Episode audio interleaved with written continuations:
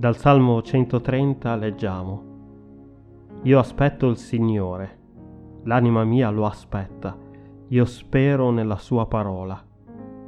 L'anima mia anela al Signore, più che le guardie non anelino al mattino, più che le guardie al mattino.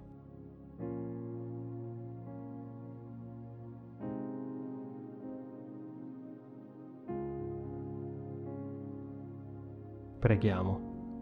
Signore Padre Santo, ti ringraziamo per questo nuovo giorno e per tutte le benedizioni di questa vita. Ma soprattutto, Padre, ti ringraziamo per la tua promessa di essere sempre con noi e perché tu non ci abbandoni e non ci dimentichi mai di noi.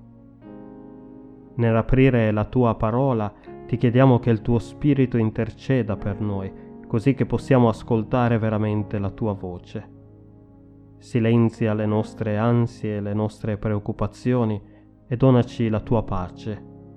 Apri il nostro cuore e la nostra mente a ricevere il tuo insegnamento. Amen.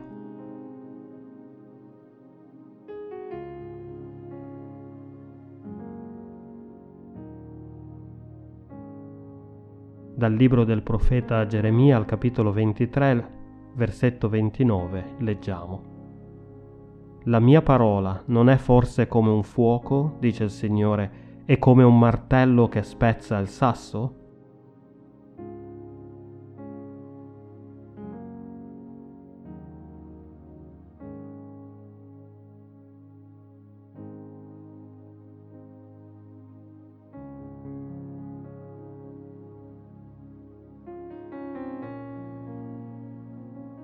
Il Signore parlava al profeta Geremia in un tempo in cui in Giuda sorgevano molti falsi profeti, che dicevano al popolo quello che il popolo voleva sentirsi dire. Le parole dei profeti che asserivano di parlare a nome del Signore assecondavano quelli che erano i desideri e le aspettative del popolo, promettendo loro che il Signore sarebbe stato sempre dalla loro parte, che le cose sarebbero andate per il meglio, senza la necessità di un cambiamento, di un ravvedimento, di una conversione della via che invece già i loro padri avevano intrapreso. Questi profeti dicevano al popolo che il Signore guardava con approvazione tutto quello che facevano e che la disfatta che stavano vivendo in quel momento sarebbe stata solo una parentesi temporanea, un momento di difficoltà momentanea. La parola del Signore invece non è come quella dei falsi profeti, non dice sempre solo quello che noi vorremmo sentirci dire. Certo, nella parola di Dio spesso troviamo conforto, incoraggiamento, ma non può essere sempre così. La parola per essere efficace deve produrre qualche scombussolamento dentro di noi, ci deve chiamare al ravvedimento e alla conversione. Il passo di quest'oggi ci dice che la parola è come il fuoco. Il fuoco brucia e consuma tutto ciò che incontra. Il fuoco viene usato anche per il processo di purificazione dei metalli preziosi, ad esempio.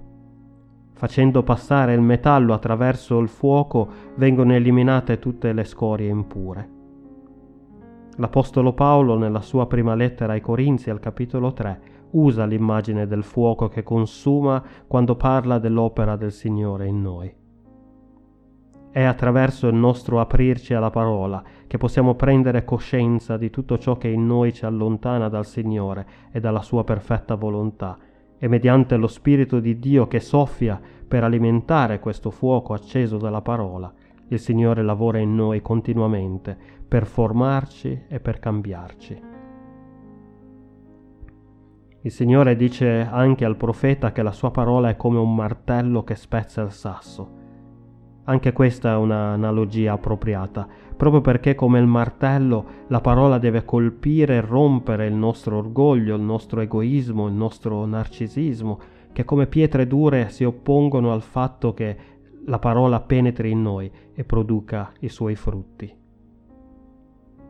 Tutto questo però accade se noi umilmente ci facciamo leggere dalla parola, non cercando semplicemente di trovare sempre conferma a tutto ciò che già crediamo e pensiamo, o approvazione per tutto ciò che facciamo, come faceva il popolo con i falsi profeti al tempo di Geremia, ma mettendoci veramente all'ascolto della parola, senza cercare di estinguere le prime scintille che la parola produce per evitare che il fuoco divampi, e svestendo la corazza che noi stessi e noi stesse ci fabbrichiamo per evitare che essa rompa, rompa le nostre difese.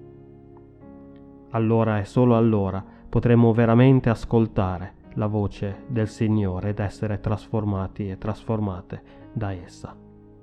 Amen.